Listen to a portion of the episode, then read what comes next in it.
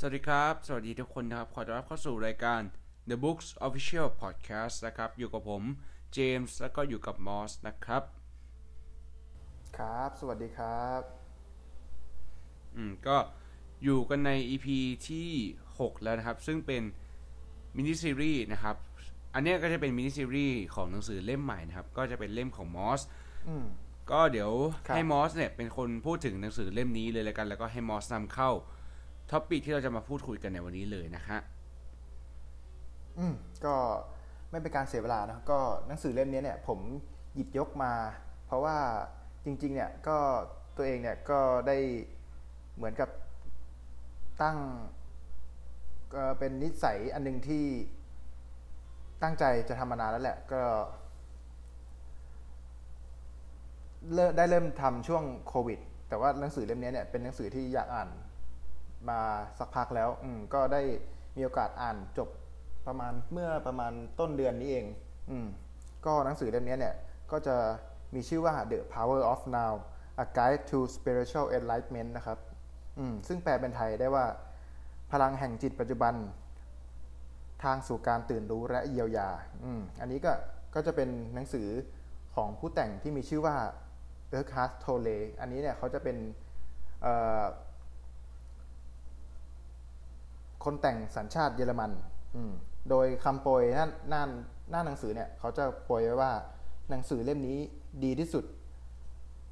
ที่มีมาในรอบหลายปี โดยทุกประโยคเปี่ยมไปด้วยความจริงและก็พลังอืมอันนี้ก็เหมือนเป็นบรรณาธิการที่เขาช่วยแปลงเอ่อช่วย เรียบเรียงหนังสือเล่มนี้อีกทีเขาก็เขียนคำโปรยไว้ข้างหน้าส่วนข้างหลังเนี่ย ก็เป็นคำโปรยที่บอกเกี่ยวกับ ข้อมูลเนื้อหาของหนังสือเนี่ยว่าเกี่ยวกับอะไรบ้างอของผู้เขียนเองเลย ก็เขาจะเขียนว่า เพื่อเดินทางสู่พลังแห่งจิตปัจจุบัน เราต้องวางจิตที่ชอบวิเคราะห์ วิจารณ์รวมถึงตัวตนจอมปลอม หรือว่าอัตตา ที่มันสร้างขึ้น และเราจะได้พบสิ่งใหม่ไปตลอดการเดินทางนี้ ทั้งเรื่องว่าตัวเราไม่ใช่ความคิด และวิธีถอนวิธีถอนจิตจากความคิดว่ามีหนทาง ออกจากข่วงทุกข์และความเจ็บปวด มีวิธีไหนไหมมีวิธีทางใหม่ ให้เราสัมผัสกับผู้คน นอกจากนี้เรายังค้นพบอีกว่าพลังที่แท้จริงของมนุษย์ เกิดขึ้นเมื่อเราสีโรราบว่าร่างกายคือหนึ่งในประตูสู่การตื่นรู้และเยียวยา ทั้งยังมีประตูอื่นอีกหลายบานให้เราเข้าสู่มิติรูปไร้การ เพื่อจะพบความเบิกบานและสัมผัสกับตัวตนแท้ของเราอืหลายคนก็ ได้ฟังข้อความนี้เนี่ยอาจจะเป็นข้อความที่อาจจะเป็นดูทางศาสนาทางปรัชญานิดนึง หลาย ๆ คนก็อืมอาจจะ รู้สไตล์ผมเนี่ยว่าจริง ๆ เนี่ยผมก็ค่อนข้างชอบวิทยาศาสตร์ เกี่ยวกับเอ่อไม่ว่าจะเป็นการออกกำลังกายหรือว่าเอ่อเรื่องต่าง ๆ เนี่ยอืมแต่ว่าปรัชญาหรือว่าศาสนาอะไรพวกนี้เนี่ยผมก็มีความชอบอยู่ เป็นทุนเดิมด้วยอยู่แล้ว ก็เลยสนใจหนังสือเล่มนี้ ก็เลยทำให้เลือกหนังสือเล่มนี้มาอ่านแล้วก็อยากแต่ทอดข้อความให้กับคุณผู้ฟังนะครับอืมอะก็ไม่พูดพร่ำทำเพลงเลยดีกว่า ก็มา เข้าเนื้อหากันเลยว่า วันนี้เนี่ยผมจะพูดถึงบทที่สองของหนังสือเล่มนี้ บทที่สองของหนังสือเล่มนี้เนี่ยเป็นผมคิดว่าเป็นเป็นบทที่เป็นบทเกริ่นนำเกี่ยวกับเนื้อหาเกี่ยวกับการปูทางของหนังสือเล่มนี้ว่าจะเป็นไปในทิศทางไหน เพื่อให้คุณผู้ฟังเนี่ยรู้แนวแล้วก็รู้ถึงไกด์ไลน์ของหนังสือเล่มนี้ไปพร้อมๆกันนะครับอืก็บทที่สองเนี่ยมีบทที่ชื่อว่าความรู้ตัวหนทางพ้นทุกข์ โดยจะมีหัวข้อย่อย มาในบทที่สองเนี่ยประมาณ 4-5 ข้อ แต่ว่าผมจะยกมาพูดประมาณ 3 ข้อแล้วกันอืโดยที่หัวข้อแรกเนี่ยเขาก็จะมีหัวข้อที่ว่าหยุดสร้างทุกข์ในปัจจุบัน อันนี้เนี่ยเขาเขาก็จะยกคำถามที่ผู้เขียนตั้งขึ้นมาเพื่อให้คนอ่านเนี่ยเป็นคำถามที่เหมือนกับคนอ่านมีคำถามในใจ โดยผู้เขียนเนี่ยเขียนขึ้นมานะครับว่า ไม่มีชีวิตใครจะหมดทุกโศกได้หมดเปลือกหมดเป็นปริบทิ้งหลอกประเด็น ไม่ใช่ให้เราต้องเรียนรู้ที่จะอยู่กับมัน แทนที่จะพยายามหลีกเลี่ยงไม่ใช่พยายามที่จะหลีกเลี่ยงมันหรือ อืมเขาก็บอกว่าความทุกข์ส่วนใหญ่ของมนุษย์แล้วเนี่ยล้วนไม่จำเป็นมันเกิดขึ้นเองตราบใดที่คุณยังปล่อยให้ความคิดบงการชีวิตอยู่โดยที่เราไม่รู้ตัว ความทุกข์ที่คุณสร้างขึ้นตอนนี้ บ้างมาจากการไม่ยอมรับ บ้างมาจากการต่อต้านโดยที่ ไม่รู้ตัวต่อสิ่งที่เกิดขึ้นในระดับของความคิด การต่อต้าน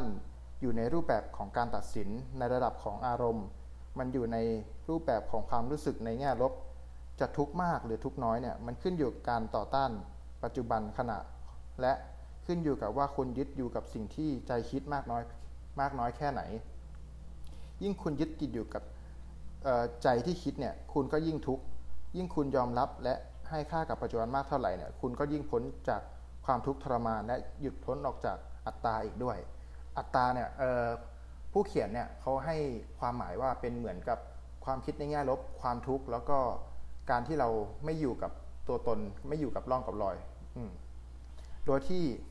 ทำไมถึง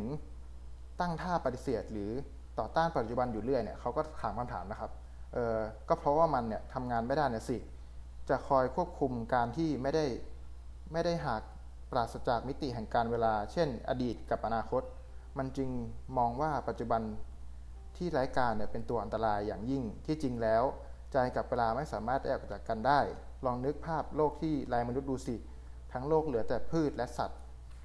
มันจะยังมีอดีตกับอนาคตอีกไหมอืมอันนี้เนี่ยก็เป็น part หนึ่งที่ผมชอบเกี่ยวกับบทนี้มากๆเลย มันเป็นคำถามที่ ดูแบบเหมือนตลกร้ายนะอืมแล้วก็ยังจะพูดถึงการเวลาในแง่ที่มีความหมายได้อีกหรือเปล่าคำถามอย่างตอนนี้กี่โมงแล้วเนี่ย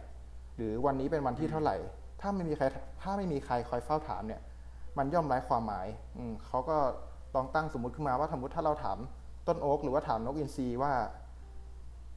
เออถามพวกมันว่าตอนนี้เนี่ยกี่โมงแล้วคำตอบของมันก็อาจจะเป็นตอนนี้ก็คือตอนนี้สิจะยังมีตอนไหนอีก อืม จริงอยู่ที่เราต้องการใจกับเวลาเพื่อทำหน้าที่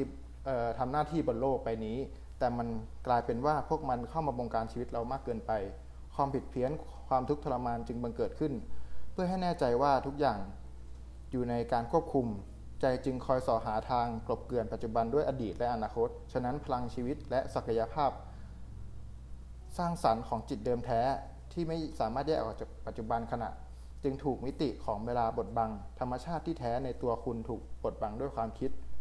ใจแบกภาระของเวลาที่หนักอึ้งขึ้นเรื่อยๆ แต่คนจึงเป็นแต่ละคนจึงเป็นทุกข์ที่ต้องแบกมันไว้ แถมยังคอยเพิ่มน้ำหนักมันให้หนักทุกครั้ง ที่ละเลยหรือปฏิเสธช่วงเวลาที่มีค่าแห่งปัจจุบันขณะ หรือลดค่ามันให้เหลือเพียงหนทางสู่อนาคตที่เกิดขึ้นได้ เฉพาะในความคิดเท่านั้นไม่มีไม่เคยมีอยู่จริง การสะสม อดีตในจิตของแต่ละคนรวมถึงของสังคมในรูปแบบสำนึกร่วม ยังเป็นการอบอบอุ้มกากความทุกข์จากอดีตในปริมาณมหาศาลเอาไว้ ถ้าคุณไม่อยากสร้างทุกข์ในตัวเองและให้ผู้อื่น ถ้าคุณไม่อยากเพิ่มกากทุกข์ในอดีตที่ยังหลงเหลือในตัวคุณ อย่าสร้างมิติแห่งเวลาขึ้นมาอีก อย่างน้อยก็อย่าทำเกิดเอออย่าทำเกินที่จำเป็นต้องใช้ในการจัดการชีวิตประจำวัน และจะหยุดสร้างมันได้อย่างไรล่ะ ด้วยการตระหนักรู้อย่างถ่องแท้ว่า เวลาทุกขณะที่คุณมีมีมีเพียงปัจจุบันขณะเท่านั้น ใช้ชีวิตตั้งมั่นอยู่กับปัจจุบันจากเดิมที่เคยหลงอยู่ในวังวนของเวลา และให้ความสำคัญกับปัจจุบันแค่น้อยนิด จงอยู่กับปัจจุบัน และให้ความสำคัญกับอดีตและอนาคตเท่าที่จำเป็นนะครับอืแล้วก็การดำเนินให้ตั้งมั่นอยู่กับ ปัจจุบันแล้วก็การดำเนินชีวิตก็พอ ตอบรับกับปัจจุบันขณะเสมอไม่มีอะไรจะไร้เหตุผลไปกว่า ที่เราจะต่อต้าน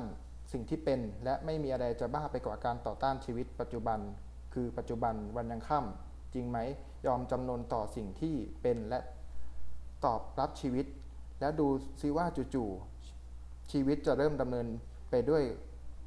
ดีกับคุณมากกว่าต่อต้านคุณแค่ไหน อืม แล้วเขาก็ต่อด้วยคำถามที่ผู้เขียนถามคนอ่านนะครับว่า แต่บางทีเนี่ยปัจจุบันขณะก็เป็นอะไรที่ยอมรับไม่ได้ ไม่น่าพิสมัยหรือว่าเลวร้ายมากๆเลยอืมแล้วเขาก็ตอบว่ามันเป็นอย่างที่มันเป็นลองพิจารณาเออลองสังเกตดูสิว่าจะแปะป้ายอะไรให้กับมัน และกระบวนการของมันเป็นยังไง การคอยตัดสินตลอดเวลาตลอดเวลาทำให้ทุกข์และไม่เป็นสุข การเฝ้าดูกลไกการทำงานของใจ ทำให้คุณกล้าออกมาจากรูปแบบการต่อต้านในใจ และปล่อยให้ปัจจุบันเป็นอย่างที่มันเป็น นี่เป็นโอกาสที่จะได้สัมผัสกับอิสรภาพภายใน ที่จะหลุดพ้นจากเงื่อนไขภายนอกทั้งปวง เข้าถึงความสงบภายในใจอย่างแท้จริง แล้วดูว่าจะเกิดอะไรขึ้น และจัดการกับมันเท่าที่จำเป็น หรือเท่าที่ทำได้ ยอมรับและคอยลงมือไม่ว่าจะไม่ว่าอะไรจะเกิดขึ้นในปัจจุบัน ยอมรับราวกับมันว่าราวกับว่าคุณได้เลือกมันแล้ว ดำเนินไปกับมัน อย่าต่อต้านมัน มองว่ามันเป็นเพื่อน เป็นมิตร ไม่ใช่ศัตรู นี่จะเปลี่ยนแปลงชีวิตคุณได้อย่างมหัศจรรย์แล้วก็ บทย่อบทที่สองของหัวข้อหัวข้อข้อที่สองของบทที่สองนะครับความทุกข์เนี่ยในความทุกข์ในอดีต หรือว่าการสลายตัวทุกข์เนี่ยตราบใดที่คุณยังไม่เข้าถึงพลังแห่งปัจจุบัน ความทุกข์ในใจทั้งหลาย คุณเคยประสบ คุณเคยประสบจะทิ้งกากทุกข์ไว้ในคุณ เมื่อมันรวมตัวเข้ากับความทุกข์ในอดีตที่รออยู่ก่อนแล้ว มันจะสถิตอยู่ในตัวคุณทั้งกายและก็ใจ แน่นอนว่ารวมถึงความทุกข์ในวัยเด็กที่มีสาเหตุมาจากการขาดความรู้ตัวไม่รู้เท่าทันที่เกิดขึ้นมา อันนี้เนี่ยผมจะแปลง่าย ๆ ก็คือเหมือนบางทีเราอาจจะมีปม หรือว่านิสัยที่ ปมหรือว่าเหตุการณ์ที่ทำให้เรามีความทุกข์เมื่อเรานึกถึงมัน อันนี้เนี่ยเขาก็เปรียบเทียบว่าถ้าเราเจออะไรที่มันคล้ายๆ กับความทุกข์นั้นเนี่ยมันก็จะคอยทำให้เราคิดคอยคิดถึงแต่เรื่องที่มันทุกข์แล้วก็จะทำให้เราไม่มีความสุขนะครับ อืมแล้วเขาก็บอกว่าความทุกข์เนี่ยสะสมกลายเป็นสนามพลังลบที่คอยครอบงำทั้งกายและใจ ถ้าคุณมองมันว่ามันเป็นสิ่งมีชีวิตที่มองไม่เห็น นั่นก็ได้ นั่นก็ใกล้เคียงกับความจริง มันเป็นตัวทุกข์ทางอารมณ์ที่มีสภาวะ คือนอนเนื่องกับครุกกุ่น ตัวทุกข์อาจนอนหลับไหล นอนเนื่องเกือบตลอดเวลาราว 90%แต่สำหรับคนที่ไม่มีความสุขมากๆ คนที่มีปัญหาทางจิตใจ มันอาจครุกกุ่นได้ตลอดเวลา 100%บางคนใช้ชีวิตผ่านตัวทุกข์เกือบกับเกือบทุกขณะ บางคนอาจเจอมันในบางสถานการณ์ เช่น เวลา เกิดเรื่องที่โยงไปถึงอดีตที่เคยสูญเสียหรือถูกทอดทิ้ง เวลาเกิดความเจ็บปวดทางกาย หรือว่าใจเป็นต้น อะไรก็ตามที่สกิดความทุกข์ให้ตื่นได้ โดยเฉพาะถ้ามันสะท้อนรูปแบบความทุกข์ในอดีต เวลาที่มันจะพร้อมตื่นจากภาวะหลับไหล แม้แต่แค่คิดหรือคำพูดที่ไม่ได้เจตนาของคนรอบข้างก็ปลุกให้มันตื่นขึ้นมาได้ อืมแล้วก็เมื่อความทุกข์มัน เข้าครอบงำแล้วแล้วเนี่ย คุณก็ต้อง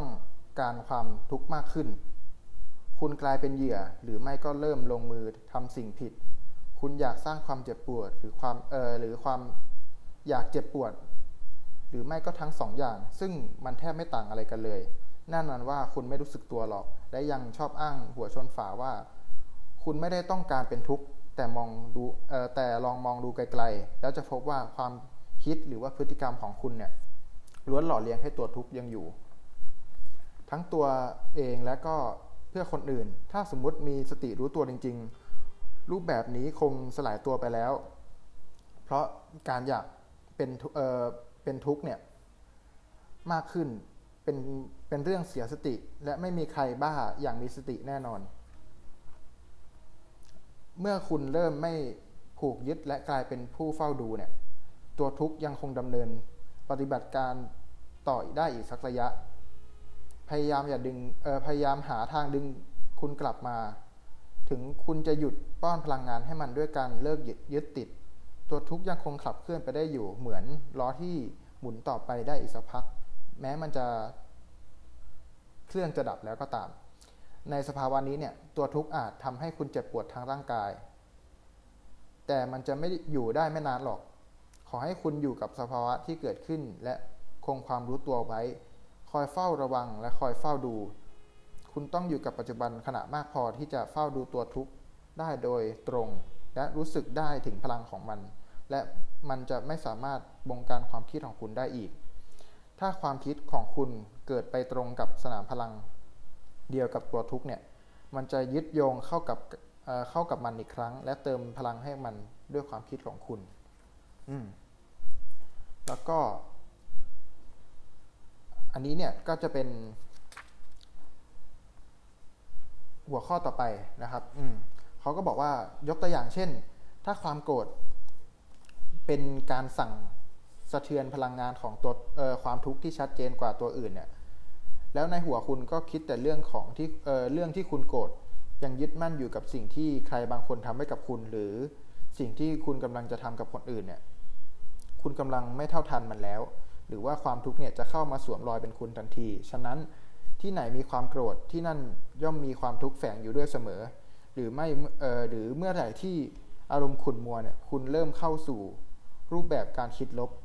และความคิดชีวิตช่างหน้าสมเพชนัก ความคิดเริ่มจับตัวกับความทุกข์คุณเริ่มไม่เท่าทันมัน และคุณเสี่ยงต่อการถูกมันโจมตี ที่ผมใช้คำว่ารู้ไม่เท่าทันเนี่ย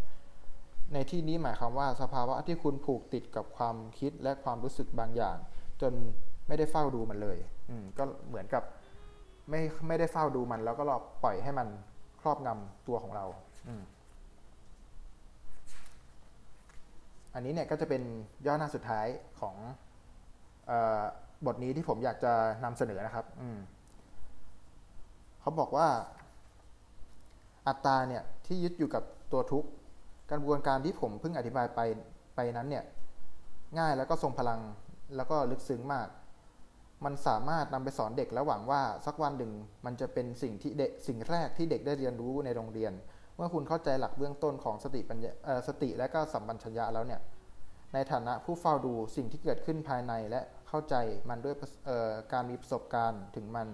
เท่ากับคุณมีเครื่องมือแห่งการเปลี่ยนแปลงที่มีอนุภาคสูงสุดอยู่ในมือแล้ว แล้วเขาก็บอกว่าปฏิเสธไม่ได้เลยว่า ถ้าคุณเจอกับการต่อต้านอย่างแรงกล้าอยู่ข้างใน ที่ไม่ยอมให้คุณหลุดออกจากการยึดกับความทุกข์เนี่ยในกรณีเนี่ยอาจเกิดขึ้นได้มากเป็นพิเศษ ถ้าคุณใช้ชีวิตอยู่กับความทุกข์มาความทุกข์ทางอารมณ์เนี่ยเกือบทั้งชีวิต คุณจะจมอยู่กับมันเกือบทั้งตัว มีความหมายว่า คุณสร้างตัวตัวตนที่ไร้สุขขึ้นมาจากตัวทุกข์ที่สิงอยู่และเชื่อว่าสิ่งที่ใจสร้างขึ้นเนี่ยคือตัวคุณเอง ในกรณีนี้ความกลัวลึกๆ ว่าจะสูญเสียตัวตนดังกล่าวเนี่ยจะสร้างแรงต้านบางอย่าง ไม่ให้คุณสลัดมันออกไปจากตัวคุณเองได้ หรือพูดอีกในหนึ่งว่า คุณอาจอยากเป็นทุกข์หรือเป็นตัวทุกข์มากกว่าจะกล้าออกไปหาสิ่งที่ยังไม่รู้จักแถมยังเสี่ยงที่จะสูญเสียตัวตนที่คุ้นเคยเที่คุณตัวเองคุ้นเคยไปด้วย อันนั้นผมบรรทัดนี้เนี่ยผมก็สรุปง่ายๆแล้วกันว่า บางคนเนี่ยอาจจะยึดติดอยู่กับวิถีชีวิตหรือว่าตัวตนที่เราเป็นอยู่ โดยที่มันอาจจะไม่ใช่เป็นตัวตนทางทางทางจิตใจเราจริง ๆ แต่มันอาจจะเป็นตัวตนทางอารมณ์ที่เราคอยเสริมเสริมใส่เคยปรุงแต่งให้มันมีอิทธิพลมากกว่าจิตใจที่เราเป็นอยู่กับตัว มันเลยทำให้เราไม่กล้าที่จะออกมาจาก ความคิดที่คอยบงการเรา แล้วก็มาเป็นตัวของตัวเองแบบที่เราควรจะเป็น อืถ้าคุณเป็นอย่างนั้นเนี่ยลองสังเกตแรงต้านภายใน สังเกตสิ่งที่ตามมา แล้วก็ สังเกตความทุกข์รู้ตัวรู้ตัวกับมันให้มาก จากความรู้สึกที่แอบพอใจอย่างประหลาดที่ได้จากตัวทุกเอ่อตัวตนอันไร้สุขนั้น สังเกตความอยากที่จะพูดหรือคิดถึงมัน ถ้าคุณมีสติรู้ตัวเนี่ย หรือรู้เท่าทันมัน การต่อต้านเนี่ยจะชะงักทันที จากนั้นเนี่ยให้เพ่งสติไปที่ความทุกข์อยู่ตรงนั้นในฐานะผู้เฝ้าดู แล้วก็การเปลี่ยนแปลงเนี่ยก็จะเริ่มขึ้น สุดท้ายเนี่ยเนี่ยเเขาก็ผมเนี่ยก็สรุปเออไม่ใช่สรุปสิ ก็มีย่อหนาหนึ่งที่จะปิดท้ายบทที่ 2 ใน episode นี้นะครับ ก็มีเพียงคุณเท่านั้นที่ทำได้ และไม่มีใครทำแทน ได้ทั้งนั้น อืมก็มีประมาณนี้แล้วกันกับหนังสือเอ่อ power of nine เอ่อ power of now ในบทที่2อืม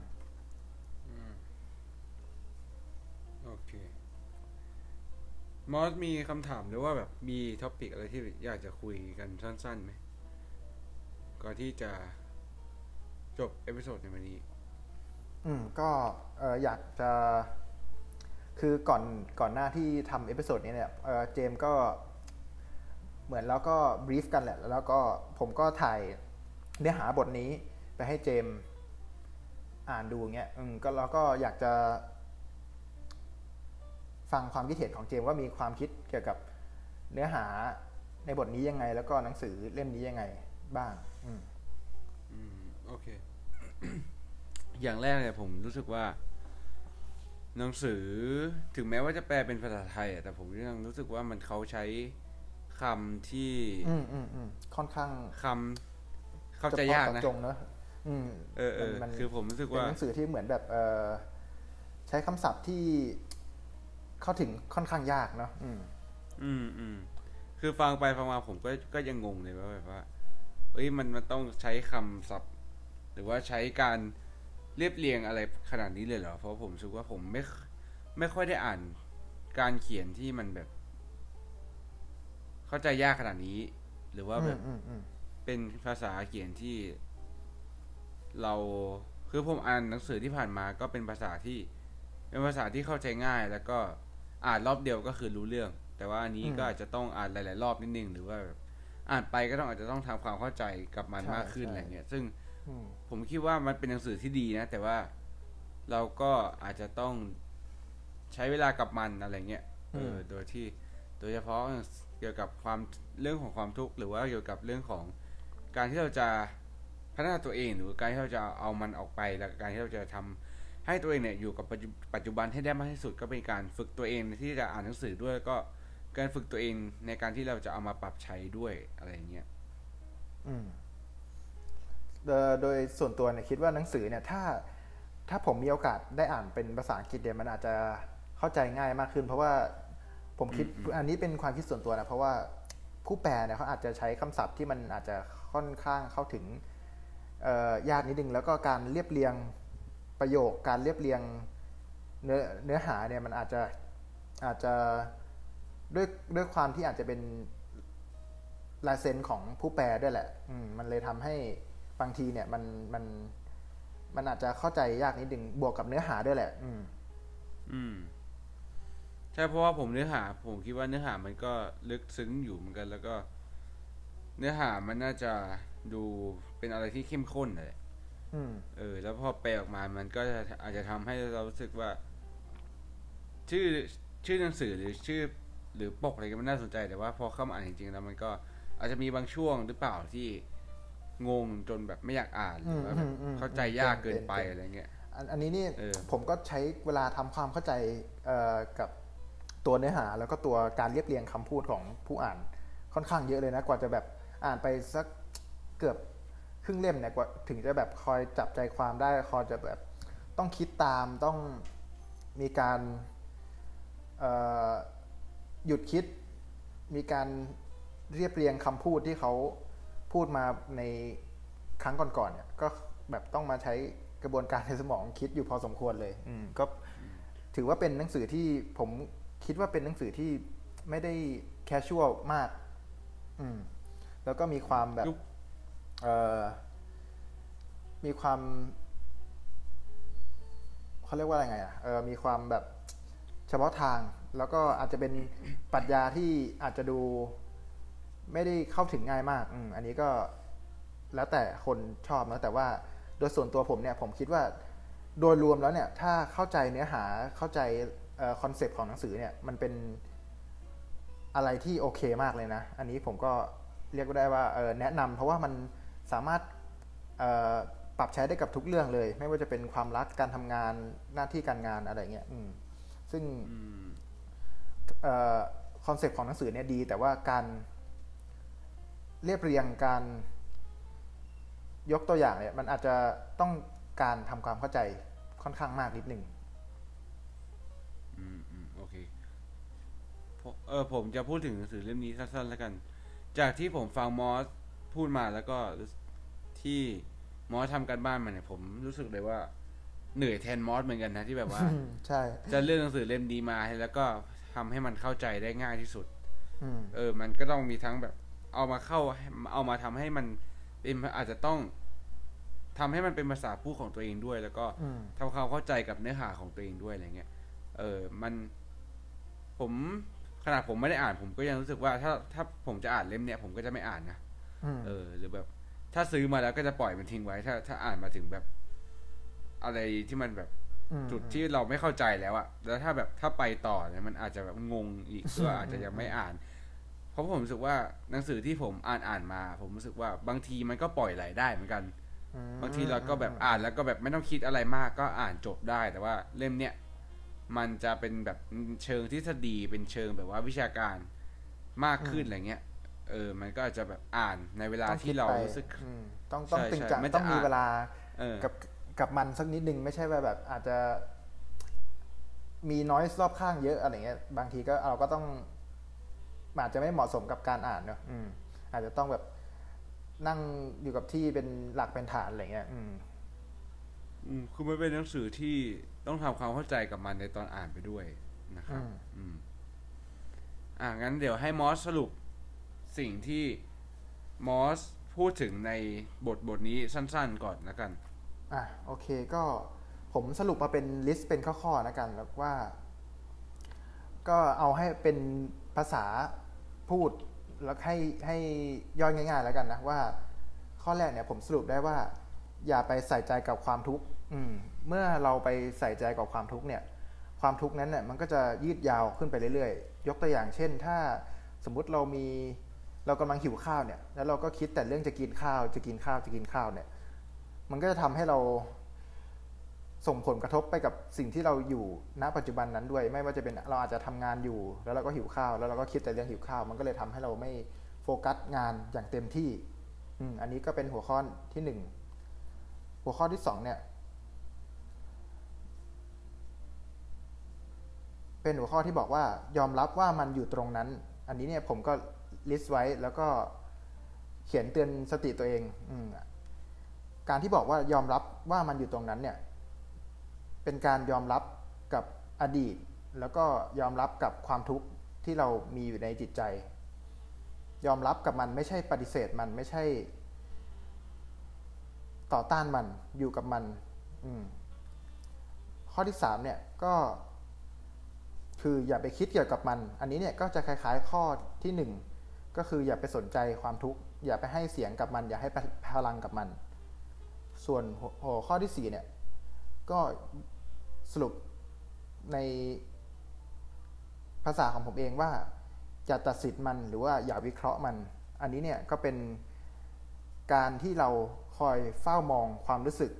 อย่าไปคิดถึงมันว่ามันดีหรือมันไม่ดี เพราะว่าถ้าเราคิดถึงมันแล้วเนี่ยมันก็จะทำให้เราใส่อารมณ์ ใส่ความรู้สึก ใส่ความคิดในด้านต่างๆ ไปในความรู้สึกของเรา อืมส่วน หัวข้อสุดท้ายเนี่ยก็จะเป็น หัวข้อที่บอกว่าอยู่กับปัจจุบัน ซึ่งอยู่กับปัจจุบันเนี่ยก็คือมันก็คือทุกอย่างที่กล่าวมาทั้งหมดนั่นแหละ ก็คือสรุปได้ว่าให้เราอยู่กับปัจจุบัน อืมก็ประมาณนี้ อืม ที่จะฝากไว้นะครับ ก็ถือว่าเป็นหนังสือที่มอสอ่านอยู่แล้วก็เดี๋ยว episode หน้าเนี่ยเราก็จะมา พูดถึงในประเด็นต่างๆ ที่มอสอยากจะนำเสนอด้วยเนาะอืมเออแล้วก็มาพูดคุยกันตอนท้ายแบบนี้เหมือนเดิมนะครับ ก็เจอกับพวกเราได้ใหม่นะครับ ในวันพฤเอ้ยในในทุกพฤหัสนะครับ แล้วก็อืมเอ่อพวกเราเนี่ยก็จะมีคอนเทนต์จะมีหนังสือดีๆ จะมีเนื้อหาดีๆแบบนี้อีกมาให้พูดคุยกันแล้วก็มาเล่าสู่กันฟังเหมือนเดิมนะครับ ก็ episode นี้เอาไว้ประมาณนี้แล้วกันนะครับ เจอกันใหม่ใน episode หน้านะครับ สวัสดีครับ สวัสดีครับ